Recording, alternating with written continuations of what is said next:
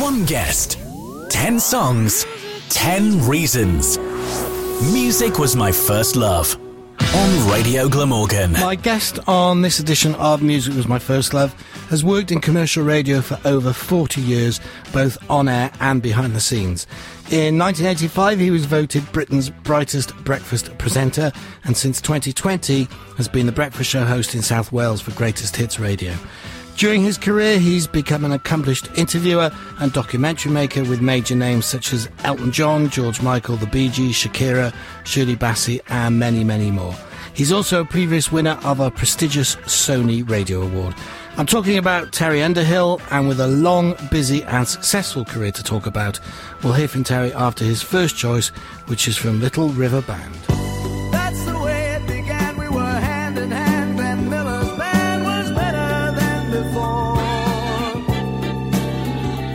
Terry Underhill, welcome to Radio Glamorgan, and music was my first love. Thank you, Andrew. Good to good to be with you. I've been on your show, now you're on mine. I think that's fair. Yeah, it's good to be here. Tell me about your first choice from Little River Band. Yeah, it's a curious song because, uh, believe it or not, although you knew it straight away, Andrew, when I sent the list along, and lots of people do, it wasn't a huge UK chart hit. No. Uh, but you'll remember that in those days, uh, in, in the late 70s and, and, and actually before and beyond that, uh, radio stations would play songs regardless of their commercial success. And uh, and this was one of them, and so every radio station, just about when I was growing up, was playing that song. And I remember the, the late seventies. I, I hadn't long left school. I was I had the whole world ahead of me. I was looking forward, and even at that point, because I was fifteen when I first decided uh, that I'd love to work in radio or music in some way. Um, and that song just seemed to uh, really the summer of 1978 for me uh, is completely wrapped up in that song. And uh, and when you realise it wasn't a big hit record, it's unbelievable. Really. Yeah. Did you have music growing up at home? Yeah, I think most people are influenced by their parents, and I, I have to say, in my case, I think it was the other way around. Uh, there was music, but it was mostly the stuff that, that I played. That being said, to this day, there are still uh, great songs, for example, by the Stylistics that I hear that I know were, were my parents' choice of, of, of song at the time. But I, I sort of, I almost dominated the house. It was really interesting because uh, my late dad built a, a, it sounds very grand, it was a foul disco deck in my bedroom, and the wire that went through, down through the ceiling into the kitchen. And my radio show when I was 16 was actually, could only ever go out in the evening when they were having dinner. And so the timing of the show varied depending on how, how long it took my mum to cook tea. uh, but that was my, that was my first sort of um, foray into, into radio, although it was very low, low key. And so what I would do is I would play all these songs that I'd heard on my local radio station and other radio stations at the time. And whether they liked it or not, I was going to play them. And of course, many years later, you get to play them sort of professionally, Yeah. which, is, which is great. Which, so, which broadcasters or, or DJs, as we used to call them, were you listening to that gave you that itch? I think for me, I was more of a. I was always a local radio fan, and uh, I grew up in, in Chester, and the, the the local radio station for me was Radio City. And in the in the mid to late seventies, there were only about five or six commercial radio stations in the country. So the fact that in Liverpool, which was sort of half an hour away from where I lived, that there was this great radio station, and there were presenters on there who I was really lucky to go to work with and, and, and get to know as the years went on. But in particular, a presenter by the name of Dave Lincoln. Um, Dave actually went through the ranks and became the group managing director of, of then EMAP, now of course Bauer, um, but was always a great broadcaster. And it was many years later at Smooth Radio where I was a presenter at Smooth and Dave Lincoln was a presenter at Smooth, and we'd, we'd always known one another through the industry. But just sitting next to him and telling him how some of the great songs he played, not least that one, uh, which I think was his record of the week, although he couldn't remember, but I could, um, and lots of Barry Manilow tracks and uh, and uh, very early Elton John album tracks and so on that he championed, and I just absolutely loved. Your second choice is from an American singer songwriter who a lot of people will know as having recorded with and written for Phil Collins, and that's Stephen Bishop. Tell me about the track you've chosen. Now, Stephen's somebody that I have really, you talk about when I was a kid. So, one of my first jobs before radio was working in a clothes shop in my local town in Chester. And there was a guy there called Dave Knox, a real character. Everybody called him Knocker. He was the manager. And in fact, he only died last year, and he was just a brilliant character. And he had, at the time, there were only three Bish albums, Stephen Bishop albums, and he had all three. And he played them till he wore them out and had to to replace them. And so, whether I liked it or not, I was going to hear Stephen Bishop from the morning, the minute I went in in the morning to the end of the, of the day. And I absolutely loved Stephen Bishop. And the, the story behind this particular choice of song, I mean, there could have been hundreds. Everybody, of course, knows On and On. Um, everybody knows those sorts of songs that were hits, as you said, for Phil Collins. Um, but this song was a, was a Stephen Bishop song that was also featured in the movie Tootsie. And the reason it's the one standout song, it came out in 1982, and although my first uh, radio work was in sort of 79, 80 at Radio City, I didn't actually get my full-time contract doing a regular show until 83. So in 1982, I was actually working as a cinema projectionist at the Odeon in Chester. And the big movie, which ran for months and months and months, was Tootsie. And uh, the way that it worked in the olden days, I sound like a, a, real old guy here, but the way it worked was each part of the movie was on a huge reel, almost too heavy for me to lift, but I managed it because you had to lift them onto the onto the machine, onto the projector, and then every thirty minutes you had to live. It wasn't sort of any automated system. Computers, I don't think, knew had even been invented in cinemas then. And what you had to do is close one one of the projectors, open the next, a crucial moment, and that moment in the film. And if you watch it ever now and you see the little circle on the top right when it happened, uh, that moment was just at the point where looking for the right one came on, and uh, it was brilliant. Looking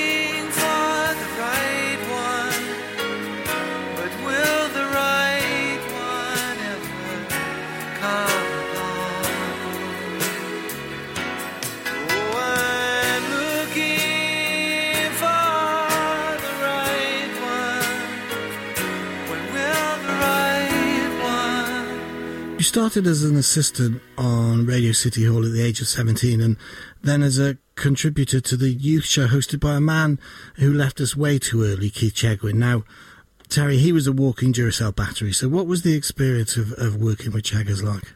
Well, you, you've got to remember that for me at the time, I was a kid myself. The show was called All Right Ace, which was a show all about.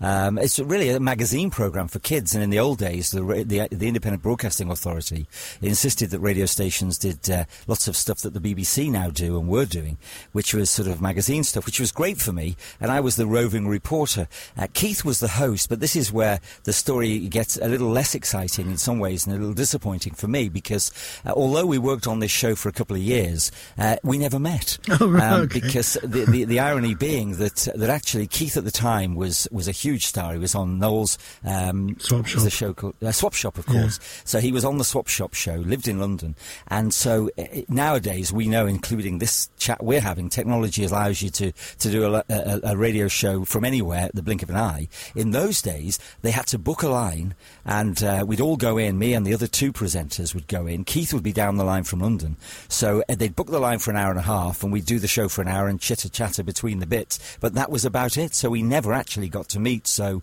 uh, you can imagine how disappointing uh, for me that Yeah. was uh, when he died. And that then brought you your own show with the station. That must have been incredibly exciting because I presume you'd had your heart set on that from day one. Yeah, I think when you get the, the, the radio bug, and you've got it, Andrew, and probably had it as long as me, if Yeah. not longer. You know, the, the, when I was when I first saw an outside broadcast, I was 15 years of age, and I at that moment turned to my, my best friend at the time, and who we actually met last year, uh, and we talked about um, him remembering that I'd said I'm going to work on the radio, and I was 15 with no family of any sort of uh, media contacts or connections whatsoever. So it was quite quite a, a, a big a big sort of statement to make. But I was completely determined, and um, and I just I, and what happened was when I got to Radio City as a volunteer, working with legendary people like Billy Butler and Wally Scott. I mean, Billy Butler is a is a huge name, and uh, I was basically his his runner for about a year and a half. Um, and then and then little things happened, like the the All Right Ace show, and then they had a a weekly show where they reviewed new music, and because I was such a young kid, they they invited me onto that. So every week I'd be the contributor on that. And I think what I didn't realise was it was an apprenticeship, so that the minute that the overnight show, which of course is where everybody starts, Yeah. when that became available, and I got the phone call to say, you know, we'd like you to do the overnight show, I, I, I just simply couldn't believe it, and. Um, and, and actually, you know, from that moment on, I've I've just loved the, the art of being on the radio and, and playing songs with people. And what we're both doing, uh, and what we've wanted to do since we were kids, and in different circumstances, we're living the dream, aren't we? Yeah, I think so. And you know, I was telling a, a friend of mine who isn't in this industry the other day that uh, you know my life changed quite significantly, as did everybody's over the last eighteen months. But in addition to the pandemic that everybody's be, been living through, um, uh, you, of course, my my role within um, Wireless Group, which is now News UK and, and was UTV, and as the group program director there, uh, which amongst other stations included the Wave and and then Swansea Sound. Um, that job was going to come to an end, and we knew that at the start of the sale process. But what I didn't know is where I would end up. And so when I had a conversation with uh, with Gary Steen actually at Bauer, and uh, and Gary and I were having daily meetings for about seven months. And uh, he said to me, you know, would you would you go back on air? And I actually said, and th- this, by the way, was, was, prior to any thought of. I was actually being considered and was looking at something in the north of England, in Yorkshire. Mm.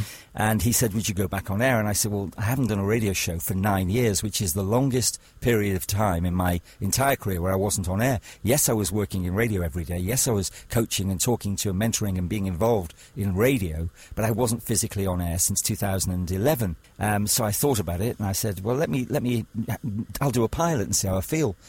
So I went to my friend's house, a guy called Steve Fennell, who is the breakfast presenter at Metro in in the northeast, and he has a home studio. So I went to his house, and um, we we said, "Go in, have fun, see what it feels like."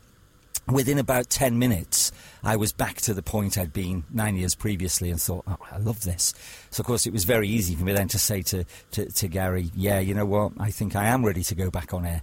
So when an opportunity, as it did arrive. Um, you know, in, in Wales, in South Wales, it was a it was a brilliant opportunity. So forgive the cliche, but when you went back into that guy's home studio, was it like riding a bike? You don't forget? It's funny because that phrase is, is a well known one. My, my, wife said to me when I said to her the day before, I said, I'm a little bit nervous. All I'm doing is going to my friend's uh, loft to sit in hmm. his studio and, and, talk to myself. And if it's terrible, nobody will ever hear it. Um, and she said exactly that. She said, it'll be like riding a bike, you'll be fine.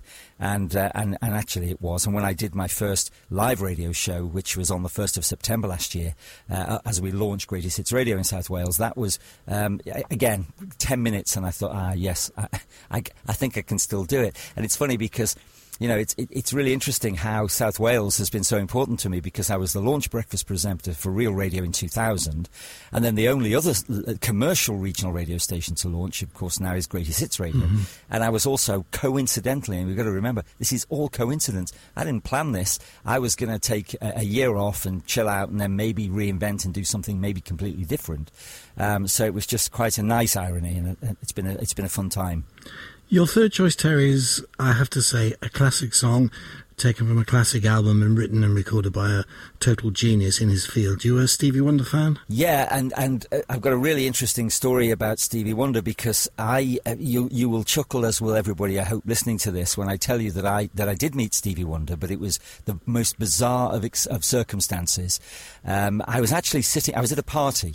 Um, it was one of these r- record company parties, and I was sitting on a sofa next to Betty Boo. Now you remember Betty yes. Boo, and she's quite gregarious and quite funny, and we knew Stevie was somewhere at the party, but apparently he wanted to meet her. But unfortunately for him, she was sitting talking to me.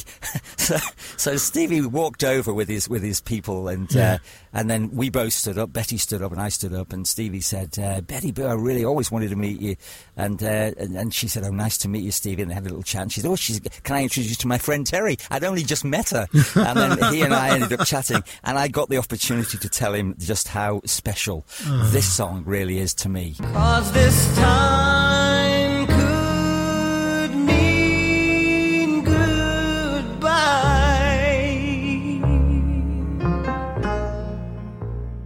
Your first stint on breakfast was uh, on Wrexham and Chester's Marcher Sound in 1983.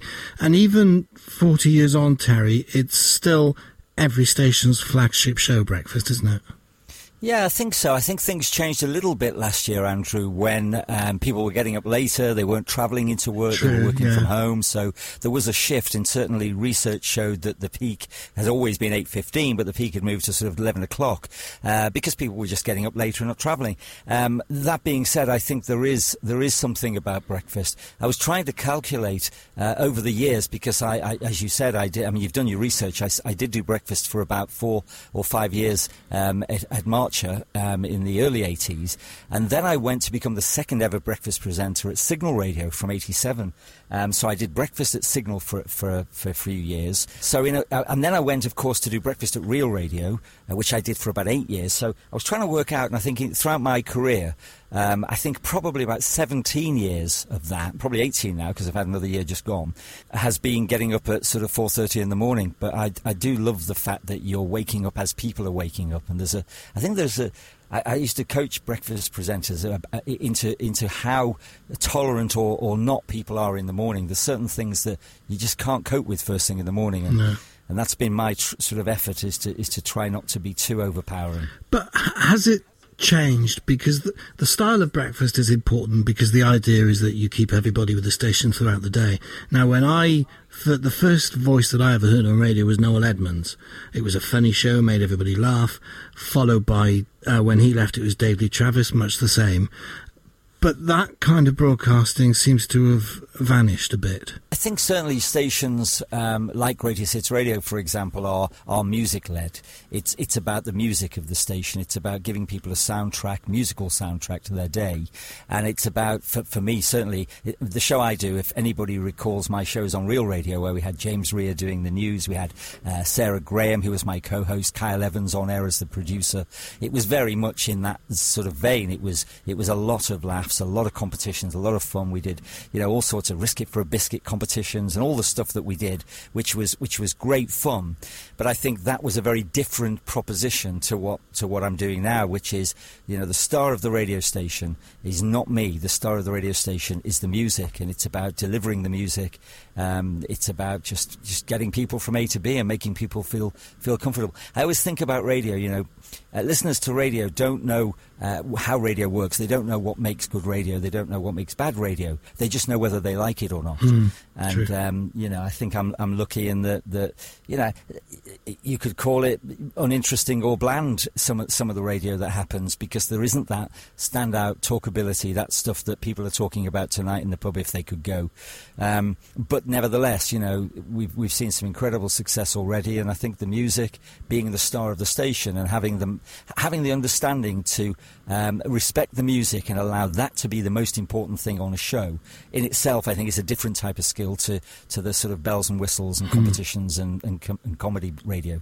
For your fourth choice, uh, Terry, I'm quite excited about this because we've made over 50 of these shows and it's the first time Kate Bush has appeared. It's her second single and the follow up to Wuthering Heights. Tell us about the man with the child in his eyes. Again, if you look, there's a theme uh, here because this again, late seventies. Uh, I loved Kate Bush. I loved, I loved all the, the sort of the, the, the first hit in particular, Wuthering Heights, Babushka, the collaborative songs that she did as well.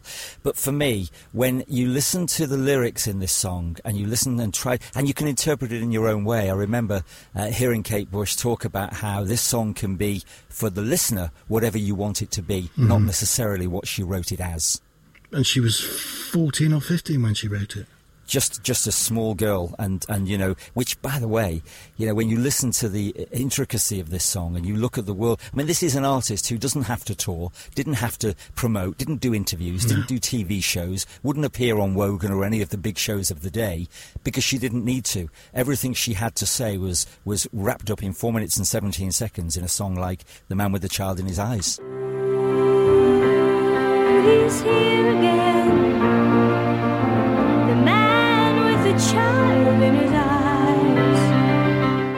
She really is a genius, isn't she? Oh, just amazing. I mean, everything she ever did, you know, even her non commercially successful songs were just absolutely fantastic. And it's why she's so collectible, so uh, intriguing, so interesting, and I think so successful. And I thought it was very clever of, of I, I know she fought to get Wuthering Heights as the first single, but whoever the person was at EMI who made the decision uh, to follow up a song like that that nobody had ever heard before with a piano vocal is genius. I think, especially in those days, Yeah. you know, because the, the big production numbers were really the thing, and uh, I think the simplicity of that song is why it was uh, why it was so successful and so brilliant all these years later. Your next choice, Terry, is from Mamas and the Papas. Why, in particular, California Dreaming? Okay, well, I've always loved the song. Uh, from the first moment I heard it, it was already an oldie. You know, when I was a kid, this song was already really old. Uh, now it's, of course, positively ancient. um, but I, I don't know why. I don't know why it's it's it's so important. But it's become really important to me and to my whole family, in particular my youngest daughter, uh, Nia, who's 25 years of age now. And uh, we always sang it in the car. We always played it. We always talked about it. In fact, um, she wanted a record player a few years ago, and uh, I was really lucky because not only was I able to get her the record player, but I was able to get her a vinyl version of this song, Oh. one of the original vinyl versions. And for Father's Day, it's quite emotional telling you the story because for Father's Day, about three or four years later, she managed to get me the entire lyrics of California Dreaming, and it was all written in circle, so it made up the record itself, and she got Oh, yeah. it framed for me. So that's one of my my prized my prized things that I own. Um, and then two years ago, my wife was fifty, and we we went um, on a sort of big celebration holiday for, for for her birthday, and we went to San Francisco. And I'd always had this dream, and uh, actually, my wife and lots of my close friends know this. I'd always had this dream.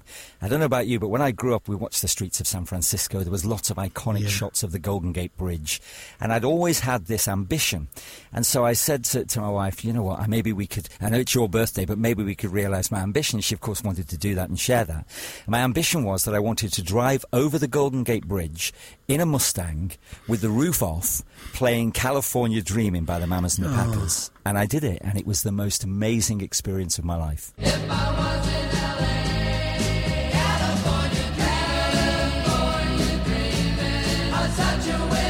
Music was my first love. Exclusive to Radio Glamorgan. When I'm drinking my Bonaparte shandy, eating more than enough apple pies, will I glance at my screen and see real human beings starved to death right in front of my eyes? So this is Terry Underhill on Radio Glamorgan choosing my favourite songs and it's a great honour to be able to do so and I could not play 10 songs without at least one being from Gilbert O'Sullivan. In fact, all 10 of them could be. uh, but that song is just brilliant, nothing rhymes and uh, there's a great story actually, Andrew, if you've got time, I'll tell you a great story about Gilbert. Plenty of time. Yeah, I mean, basically, I'd been a fan of Gilbert O'Sullivan since I first saw him on Top of the Pops, wearing the, the funny, quirky costume and the flat cap, and playing the old uh, the old piano. Um, and I've always loved him. You know, all of his songs, even "Ooh I Could Do I Could Day," which was a comedy song. But Yeah. I, I mean, all of his songs are great. Uh, "What's in a Kiss," all the hits. Um, and I had to choose one. I came up with nothing rhymed. But what happened was, I'd always. Uh, you mentioned very kindly at the start of this how I'd done lots of interviews and had met lots of celebrities, lots of music stars, and some, you know, real big top people. But I'd never met Gilbert, and he was the one artist that I that I would have always wanted to meet. And about three years ago, a friend of mine who works at Smooth Radio, who knew uh, Gilbert's uh, daughter, actually Tara, and he also knew how much I really, you know, love Gilbert. And uh, we got invited to see the show, which was great. We sat in the audience, watched the show, everything was fantastic. Uh, what I didn't know was that afterwards, of course, we were going to go backstage, finally meet Gilbert. Uh, we had the most fantastic time. We got on so well uh, that actually, and then COVID hit, so it didn't happen yet, but it will. But uh, he then invited me to uh, go over to his house. He lives in Jersey Yeah. and spend some time there to have a proper catch up, which I'm looking forward to doing either later this year or next year. But uh, it just goes to show that uh, you know somebody can be a, a superstar that you'll never ever meet to, to meeting them and actually being Absolutely, invited yeah. to their house. So it was nice. And will that be uh, just invited as a friend, or will that be to do an interview? No, no, just just uh, as as a friend and just Lovely. to chat. I think in a way, I mean, he's done a few interviews now. He doesn't didn't like for- them. He, he didn't do them for years, but yeah, he has done a couple now. Um, but but in a way, I almost saw it as. An extension of a hand of friendship, in in, in a way. I, I actually wrote a, a blog on my website. I, I tweeted that I'd put this this um, this story, and it was actually the story about Gilbert O'Sullivan and how you know he- what he means to me as an artist, and so on and so forth. Uh, and I tweeted it out, and, and within five minutes, Gilbert had, t- had tweeted in reply to saying, you know, the, the invitation to come over to the house is still there. You've got to come over. So you know, I, I think I wouldn't want to. I wouldn't want to say, oh, can I do an interview while I'm here? I just I feel it might be cheeky. I, I, I, well, from things I've read about him, or when talking about the media, I think he would find it very cheeky. Yes, so I think the idea is to go over and just have a great time with a mate. I think so. I think so. So you, I want to jump ahead a little bit. You moved uh, in 1985 to Signal Radio Breakfast, which you talked about. You then went back from where you came. So, how did the management move come about, which, uh, if I understand correctly, started in 2000 with the appointment of program controller as well as breakfast show host at Real Radio? that will be the public um, the perception of my first management role. But in actual fact, um, in 1985, uh, believe it or not, I was appointed, I think they called me senior presenter at Marcher Sound, which sort of gave me a little bit of responsibility, you know, schedules and bit of music responsibility. So I was already, um, I I think, senior presenter at Marcher. When I went to Signal, it was actually 87, and when I went to Signal in 87, John Evington hired me there, but I wasn't hired actually to do, the, I was hired to do the breakfast show, but my, my role was head of presentation. So I was actually deputy program director at Signal in 87.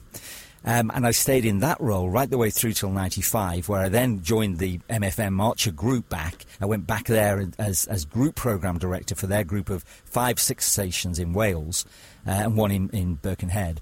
Um, so really, when in 2000 I was approached by um, John Myers to go and work at um, Real Radio, I was already a program director. Right. So, so, so yeah, so sort of right. So it had been a it had been a career that that, that had sort of quietly been programming, but also being on air. A player manager, I always described it as. It's a good way of putting it. Yeah.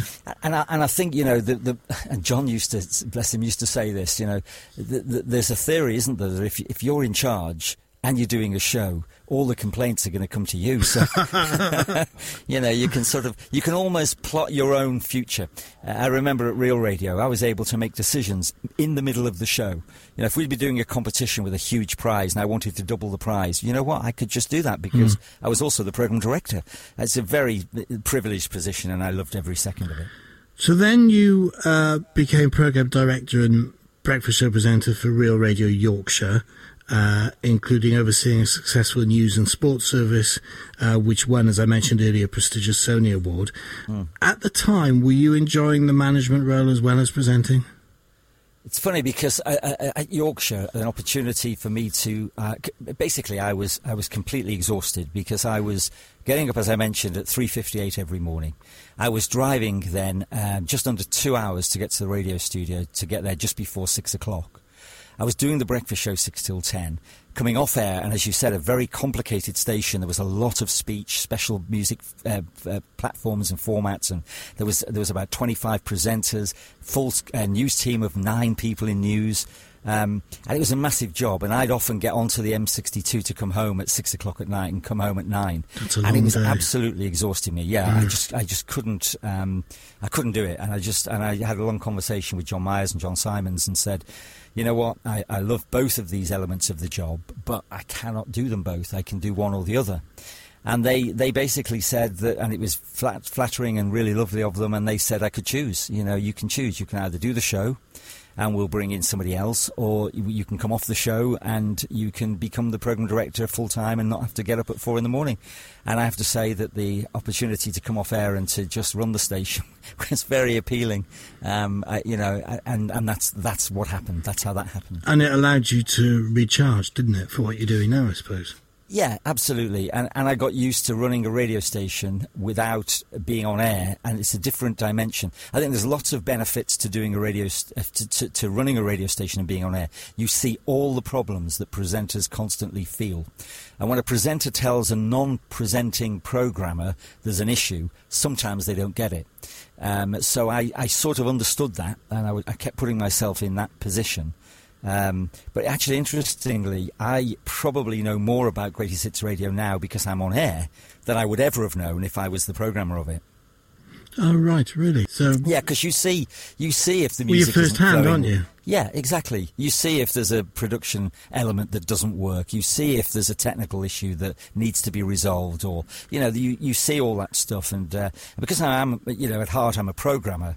Um, I'm able to, and, and I've still got such a great relationship with, with Gary and, and the other guys that I am able to, to share with them, you know, my uh, my thoughts, and, and they're always readily, you know, uh, accepted and, and, and you know, and help. I think the, the the growth of the station.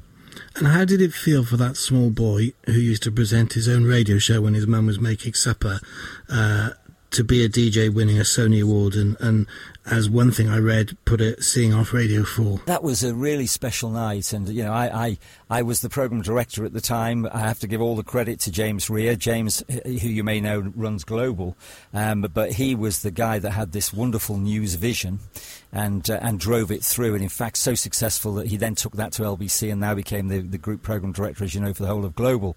Um, but it was a wonderful feeling, you know, when when when you when you are part of a team, and, and I was just a small part of it, but when you're part of a team that gets recognised in any way, it, it always feels great. And I have to say that um, there's been a few pinch yourself moments, usually actually for me, usually when I've just interviewed or met somebody who is just, oh my God, you know, I can't believe I just mm. did that, or they'll send a note, or you'll hear a comment back, or, um, you know, I, I, I did, uh, I could have included so many artists on this, but, you know, one of the artists that I had a particular um, very special feeling after I'd done the interview was the Bee Gees, and uh, I, I, did one of the last interviews with Barry and Robin Gibb.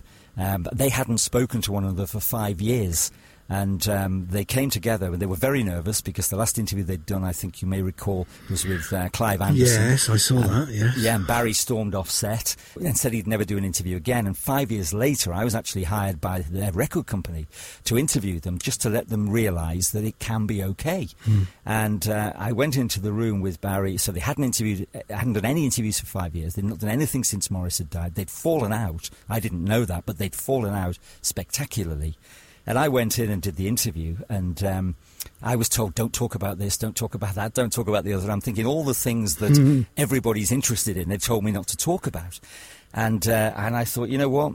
Yeah, I was getting paid to do the interview, but I thought if they say I'm not going to pay you because you've blown it, I don't care. I'm going to I'm going to ask these questions anyway. And Barry and Robin were just amazing. At one point, Barry turned around and said, "This is like therapy. We're saying things to one another now that we've never said before." Mm. And then um, about seven or eight months later, I was at a, I was actually at an awards event in London at the, at the Grosvenor um, Hotel in London, and I was literally walking on my way to go to the gents, and walking towards me was Barry Gibb, and he, he was on his own, I was on my own, and he stopped and he said, uh, you know, "How are you?" I said, "I'm good." Uh, and, he, and, he, and he was really positive and so so complimentary about that day uh, that we'd done the interview. So that goes down as one of the one of the big highlights. That's really you know, when I would pinch myself and say, "Oh my God, if my grandmother would know now," well, you know, the sort of things I'm doing. Mm. You're listening to Radio Glamorgan's Music Was My First Love with Andrew Wolfe and Terry Underhill playing 10 of Terry's favourite songs. The brilliant Doobie Brothers for your seventh choice, Terry. Yeah, and for no reason, you'll love this, and this will keep it short and sweet, for no reason other than I absolutely love the song. It's one of my favourites. It's always been a song I turn up loud when it comes on the radio.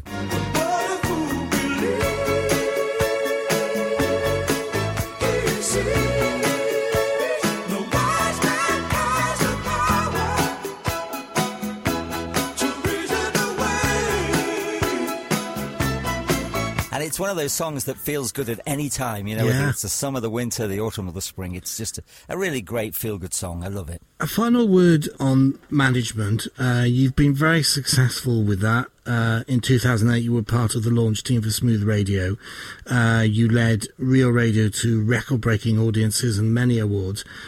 But given a choice now, and, and it's interesting listening to you because I'm not sure what the answer will be. You a broadcaster first, an executive second, or the other way around? Andrew, I, I, I honestly, it, it's you can't guess the answer, and I couldn't tell you the answer. I really, really don't know. There's so many great rewards when you are able to run a radio station and have a fantastic team. I've worked with some amazing broadcasters, uh, and there's such a great sense of achievement as a program director, seeing that success and seeing other people shine. Uh, but then there's also this great. I mean, one of the things I think I would say that is has been so important to me has been the the the interviews, the music interviews, because they've just i mean they've, they've just been things that i will never forget they've you know and the audio i've got and the, the, the stories that i've been told and the and the things that have been shared with me um, you know were just I, I suppose if you wanted to say what would my favourite part of what I've done be? It would, without question, um, doing those huge, huge interviews. Um, no question. Uh, but I, but then, in terms of being on air or being a program director, couldn't tell you. No. I want to ask you a bit of self-indulgence here. I want to ask you about one of my broadcasting heroes, um, who I've tried unsuccessfully to make contact with for this show, and that's Simon Bates. Uh, in 2001, you got to work with him on the coverage of William and Kate's wedding, and that was coverage that I read got a lot of plaudits. Yeah, I mean, si- Simon and I, I mean, this is another example, Andrew, of, of growing up. And when I grew up, Simon Bates had 18 million listeners Yeah. listening to his morning show on Radio 1. I was you one and of I them. Were both, we were there. Yeah. Um, you know, I'll remember so many things about what he did. And of course, he's got a very, um, he's got a, a reputation for being a perfectionist and doesn't, you know, sort of like anything that isn't perfect. Um, I don't think he I suffers was, fools. I think that's exactly the phrase, and I've seen I've seen some examples of that, um, but I don't know what it was. I, I I've got a suspicion what it might be, but I was asked if I would um, co-host. Unbelievable, really. Mark Goodier tech opt it for us. Simon Bates was um, with me outside Buckingham Palace. Um, Sorry, can I go back a bit? Tech opted. I I know it's crazy, isn't it, Mark? so the so the wedding took place. Oh, the technical about- operator. I was trying to work out what you meant. Sorry. Yeah, yeah, yeah, yeah. It was te- technical Right. operator. He was he was in the studio driving the desk Right. while while Simon and I were out at Buckingham Palace doing the show. James Rear was the producer, and I was asked if I would do it. And, and and the way it was described to me, this was before I really knew Simon. I'd met him a couple of times, but nothing to no no sort of proper not knowing him at that time. And um, and what happened was they, I was asked if I would do these links to paint. A, the way they described it was paint a bit of colour uh, to try and sort of be on the mall and, and and so on. And we started at six a.m. and I think we finished at one p.m. So it was like a really long marathon broadcast. And um, and at ten past six, Simon crossed to me.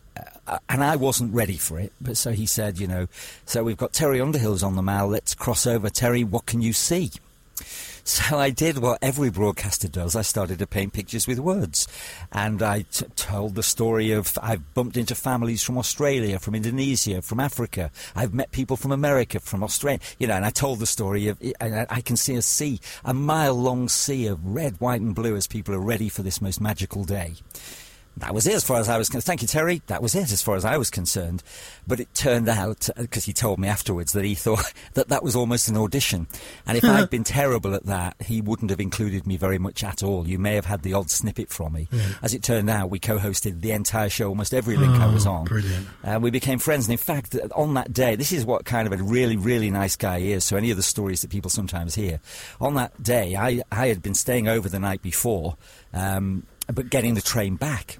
I had no idea how I was going to get there. You couldn't just call a taxi. Whole of London was closed down. I had this really heavy bag that all my stuff was in, and another bag that my, my other kit was in. And Simon said, "Come on, I'll walk you to the tube. I'll show you how you can get back." And he carried. It was a really beautiful day. You might remember. He carried my heaviest bag all the way to the tube. Got me on the tube, and from that moment on, we've been terrific friends. And he is he's a really really lovely person. I um, I had Johnny Beerling on the show, and I told him this, and he burst out laughing. But as a 16 year old, um, all I wanted to do was to host his show. I used to pretend in my head when he was on holiday that I was sitting in for him. Well, if you remember when he went ho- on holiday, they had people like Phil Collins and real big Yeah, stars who used to cover yeah. for him. I mean, yeah, I can imagine w- why Johnny would chuckle at that, and I think Simon would probably chuckle at that as well. He's a, you know, he is a very, as I said, he he's a perfectionist. I think if I had blown it on that day, I think I probably wouldn't be saying these things about him. But we just happened to get on, and um, and he's he will often, if you if you see us on Twitter, he'll often, you know, have some banter with me on Twitter about various things. And uh, in fact, it's funny enough, we, I had a text. Um, I was out with a. It's interesting you should say this.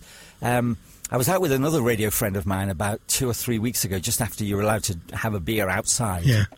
And he was telling me something similar you know, about Simon and uh, what he means to him and how important he was and blah, blah, blah. So whilst I'm at the pub, I'm texting Simon um, to say I'm out with this friend and uh, you know, he's saying some really great things about you, hope you're well.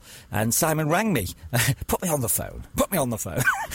and he had a 10 minute chat with my mate and it was just great. Brilliant. Tell me about your eighth choice, Terry, from Art Garfunkel. I I mean, a song I've always liked. Remember it coming out. Remember Watership Down, of course. But inspired to suggest it because I mean, it's a real name-dropping slot. This because um, I did a, a a really nice documentary with Mike Batt.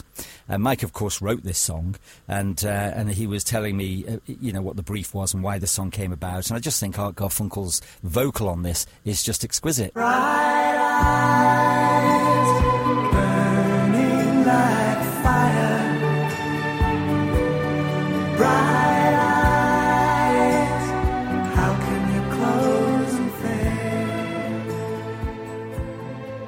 Radio broadcaster and executive Terry Underhill is my guest on this edition of Music Was My First Love. I get very excited, Terry, when someone chooses the subject of your ninth choice, uh, because I am a massive and in my younger days, I have to say, obsessed fan. You a Luther fan? Oh goodness! I mean, I talked earlier on about my my website. There's a blog there. Uh, uh if you get a chance to, to check it out, Andrew, as a Luther Vandross fan, I think you'll find it fascinating. I'll tease you by saying that the subject is something like the night I met Luther and Mariah. um, it was it's an interesting story, but you, you can check it out on, the, on, the, on the website. It's uh, it's it's it was a but put it this way: everything you would hope he would be, he is and was.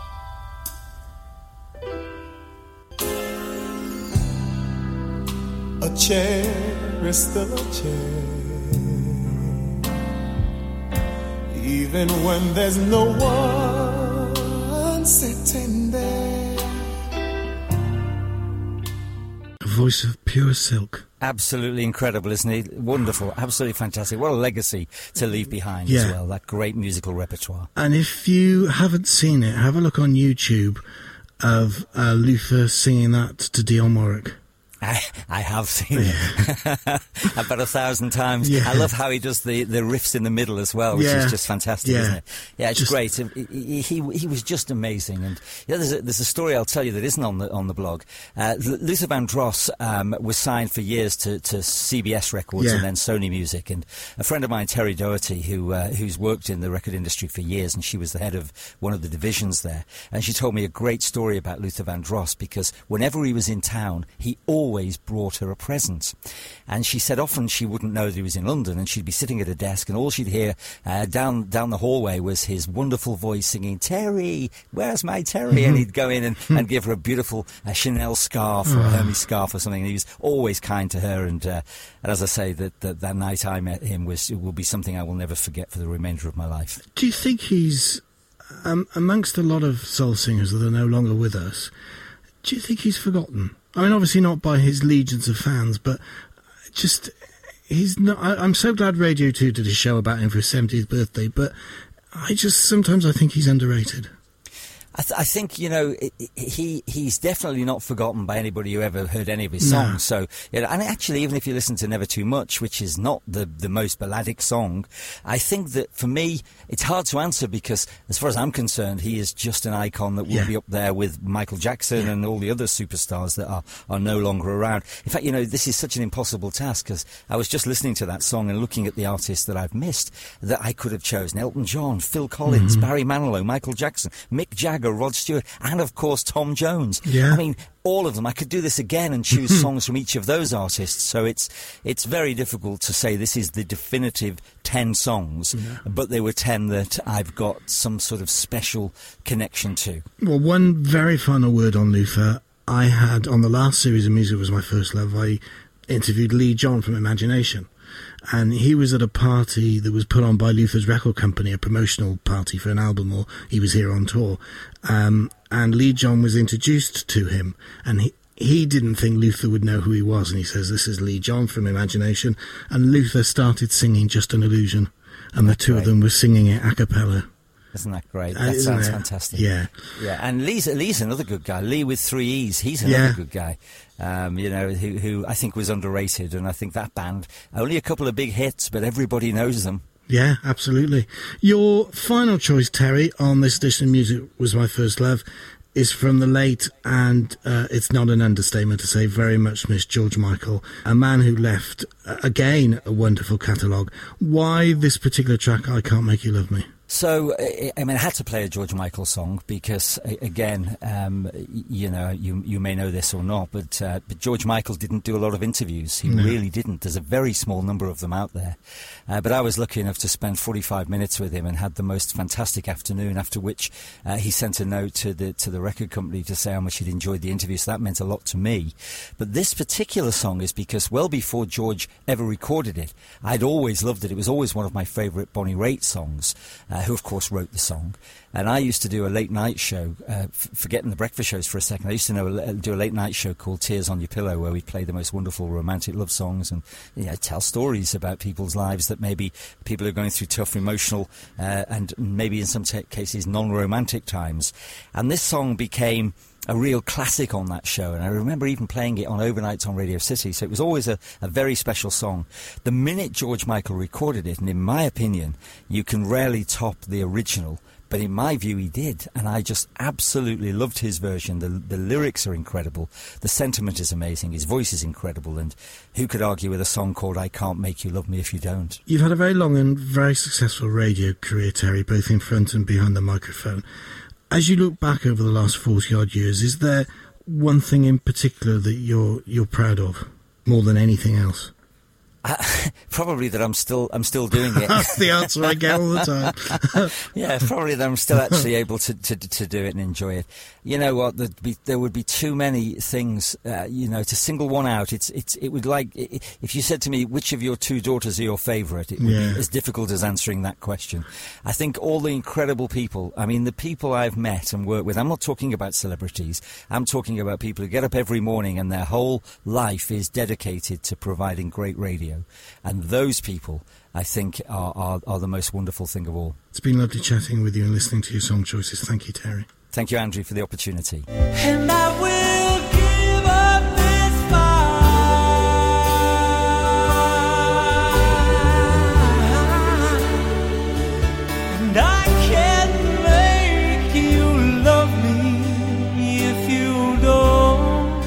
You're listening to Music Was My First Love on Radio Glamorgan, and Terry Underhill has been choosing 10 of his favourite songs. I'm Andrew Wolf, and join me again soon to hear another guest choose 10 of their favourite tracks on another edition of Music Was My First Love. Music of the future.